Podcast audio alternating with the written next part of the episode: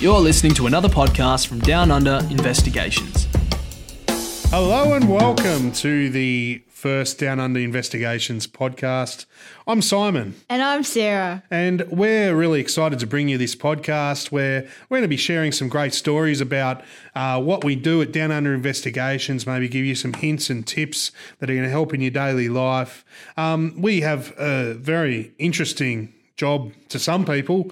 Uh, we never know what we're going to face each day. We don't know who we're going to run into and meet, what sort of debtors, clients. Uh, every day is different, you'd say. That's right. Well, you have to be very spontaneous in our job. It's like, yeah, every day is different. You got to adapt to different situations, different, uh, solve different problems that arise, and I mean, we love it. It's a great job. It really is. And um, so some of the stories you're going to hear are pretty outrageous, but they're all true stories. We probably might change names and locations just to simply protect the innocent. But, you know, we're really excited to bring you um, what we do, who we are, and uh, hopefully demystify the, uh, the theories and the thoughts behind what a private investigator is and what we do. I guess one of the big reasons we wanted to bring this podcast to our listeners is to corrects probably some misconceptions about investigators and what we do, um, and show you what we do do. And I get a lot of people gather their information and idea of an investigator probably from movies and Hollywood and what they see on TV. I know the the guy on Breaking Bad, you know, he's a private investigator and he goes out and breaks kneecaps and things like that. And it couldn't be further from the truth, could it? Some of That's the things right. that he gets up to.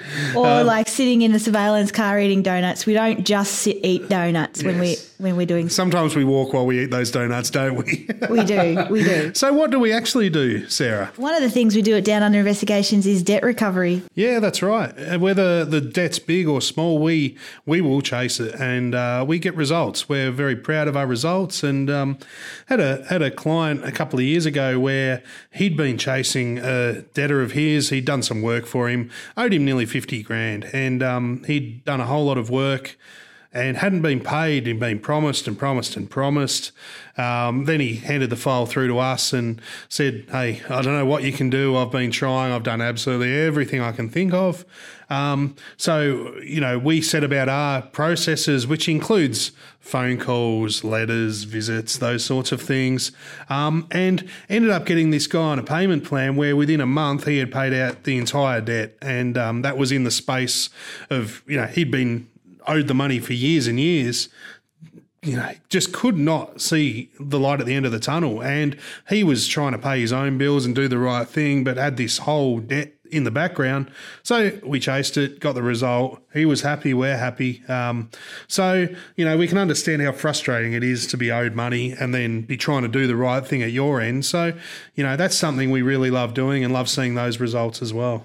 So, another uh, interesting thing that most private investigators get up to on possibly a daily basis is serving court papers. Uh, we serve court papers on all different range of people for all different range of clients. Generally, solicitors contact us and say, "Hey, I've got these documents, whether they're debt related or family law, and they let us know we need this person served. They need to be served within a certain time frame. We need you to make sure you fill in an affidavit of service once you've completed the task." Um, we love doing that because it's it makes every day different. We don't know what suburbs we're going to end up in, what towns we're going to end up in, what country locations we're going to end up in, delivering papers.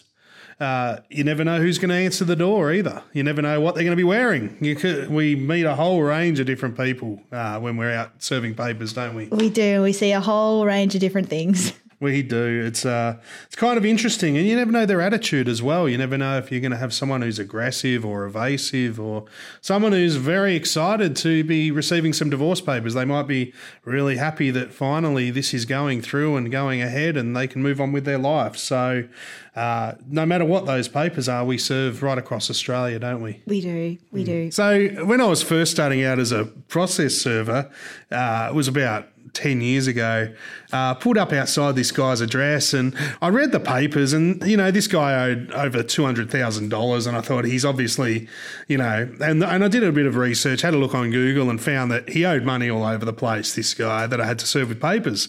Got to the address, there was no one home, so I just parked out the front, jumped in, you know, stayed in my car, just waited, thought, you know, it's getting late. It was about six o'clock at night. It wasn't daylight saving, so it was starting to get dark. And uh, then finally, this car's pulled up in the driveway, and I had a photo of the guy, so I knew it was him. He's got out of the car and gone inside the house, and I thought I'll just wait here. So I've waited a second. He's gone in. You know, the lights are starting to go on in the house. Then I walked up the driveway, and uh, I knocked on the door, and uh, he answered the door. I said, "Hello, sir. I've got papers for you." And he's like, "I'm not taking them. I'm not taking them." And I'm like, "Well, you know, legally, you've been served. Uh, I'll just leave them right here." So I dropped them at his feet. I started walking back to my car all proud and thinking, you know, I'm the man, got the job done. Jumped in my car. Just as I've jumped in my car, I've heard tyres screeching. This guy's reversed straight out of his driveway and T boned my car deliberately. So I took off because I was in fear of my life and uh, drove down the road. He's actually followed me and I've got a wonky wheel because he's actually hit right on the front corner panel of my car, and uh, he's followed me for a brief amount of time. I've managed to pull out into traffic and lose him. Rang the police, said, uh, you know, I need to report an accident. Some guy's just rammed me with his car. Here's his details. I get a call back from the police. They said, he's just called us and he said that you've rammed his car. So this guy was obviously dodgy. He knew that he was he knew what was going to happen and he was already prepared. And I wouldn't be surprised if this guy's done it before. So I ended up with a bung vehicle and a, and a bit of a heart attack. But you know, we got the documents served, and uh, as far as I know, he ended up paying the debt. So job done.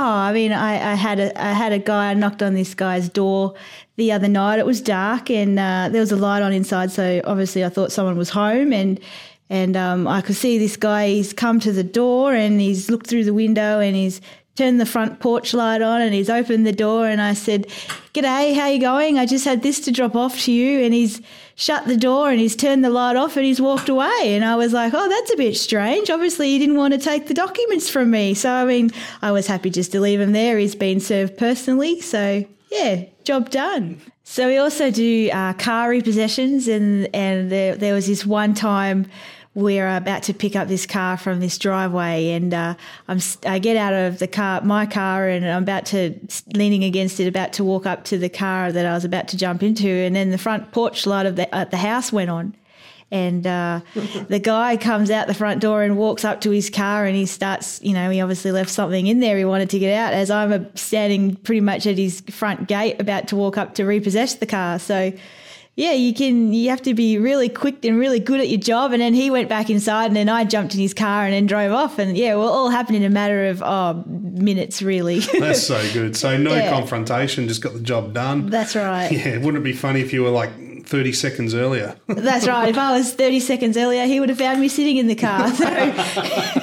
or he would have found no car at all. or he would have found no car at all. Definitely no car at all. Oh, that's cool. Yeah, one thing we love doing on regular a regular basis is locating missing people, and you know they're not always people who have who've gone missing in mysterious circumstances. Sometimes as simple as uh, like the guy we had uh, a couple of months ago who wanted to organise a high school reunion. He's in his seventies and he went to school with these guys what fifty five years earlier, and he just wanted to get all the guys together that he went to the boys' school with, so they could catch up, have a meal together and um, so he gave us a list of 25 names of all his old school buddies, gave us their approximate year of birth. He couldn't even give us dates of birth, gave us the, I guess, the address of the school. And from there, um, said, find as many of them as you can because I'm organising a reunion. And I think the guy had, you know, worked hard and earned a bit of cash. So he was actually going to fly them all and have them all meet up together and have a cool meal together. And I just think that's a really cool story. So we ended up, uh, you know, locating most of these guys. Unfortunately, one of them, you know, was deceased uh, by the time we uh, obviously got this uh, file and, and started locating. But he was so happy to have most of these guys found and then get them all together, you know, for a bit of a boys' reunion been 55 odd years after they'd finished school together. So um, it's not always about people who have gone missing under mysterious circumstances, like I said. Sometimes it's as simple as finding maybe a high school sweetheart that you've, you know, disconnected with, or or like this guy, the uh, high school reunion. Uh, you may be looking, maybe you've had a falling out with a family member, and uh, we've seen that many times where people haven't spoken for 20 odd years, and then they want to connect with their parent or, or their or their son or daughter um, and and make things right. So it's really cool when we can reconnect people and bring people back together, isn't it? Yeah, that's right. That's right. Sometimes, yeah, the outcomes are, are great outcomes for the people that are involved. So. Yeah, and so we can be as involved or as or as behind the scenes as as our clients like us to be. Sometimes we're there when they actually reunite, and we've seen tears and seen them hug, and you know, for us, it's a real heartwarming moment as well, isn't it? Seeing that happen. One of our clients asked me the other day, "Why do you do what you do?" And um, it got me thinking, just why we do what we do. And I, I asked around the office, and uh, you know, one thing that really stands out to me is we do what we do to help people, um, whether that's recovering a debt that's really stressing you out.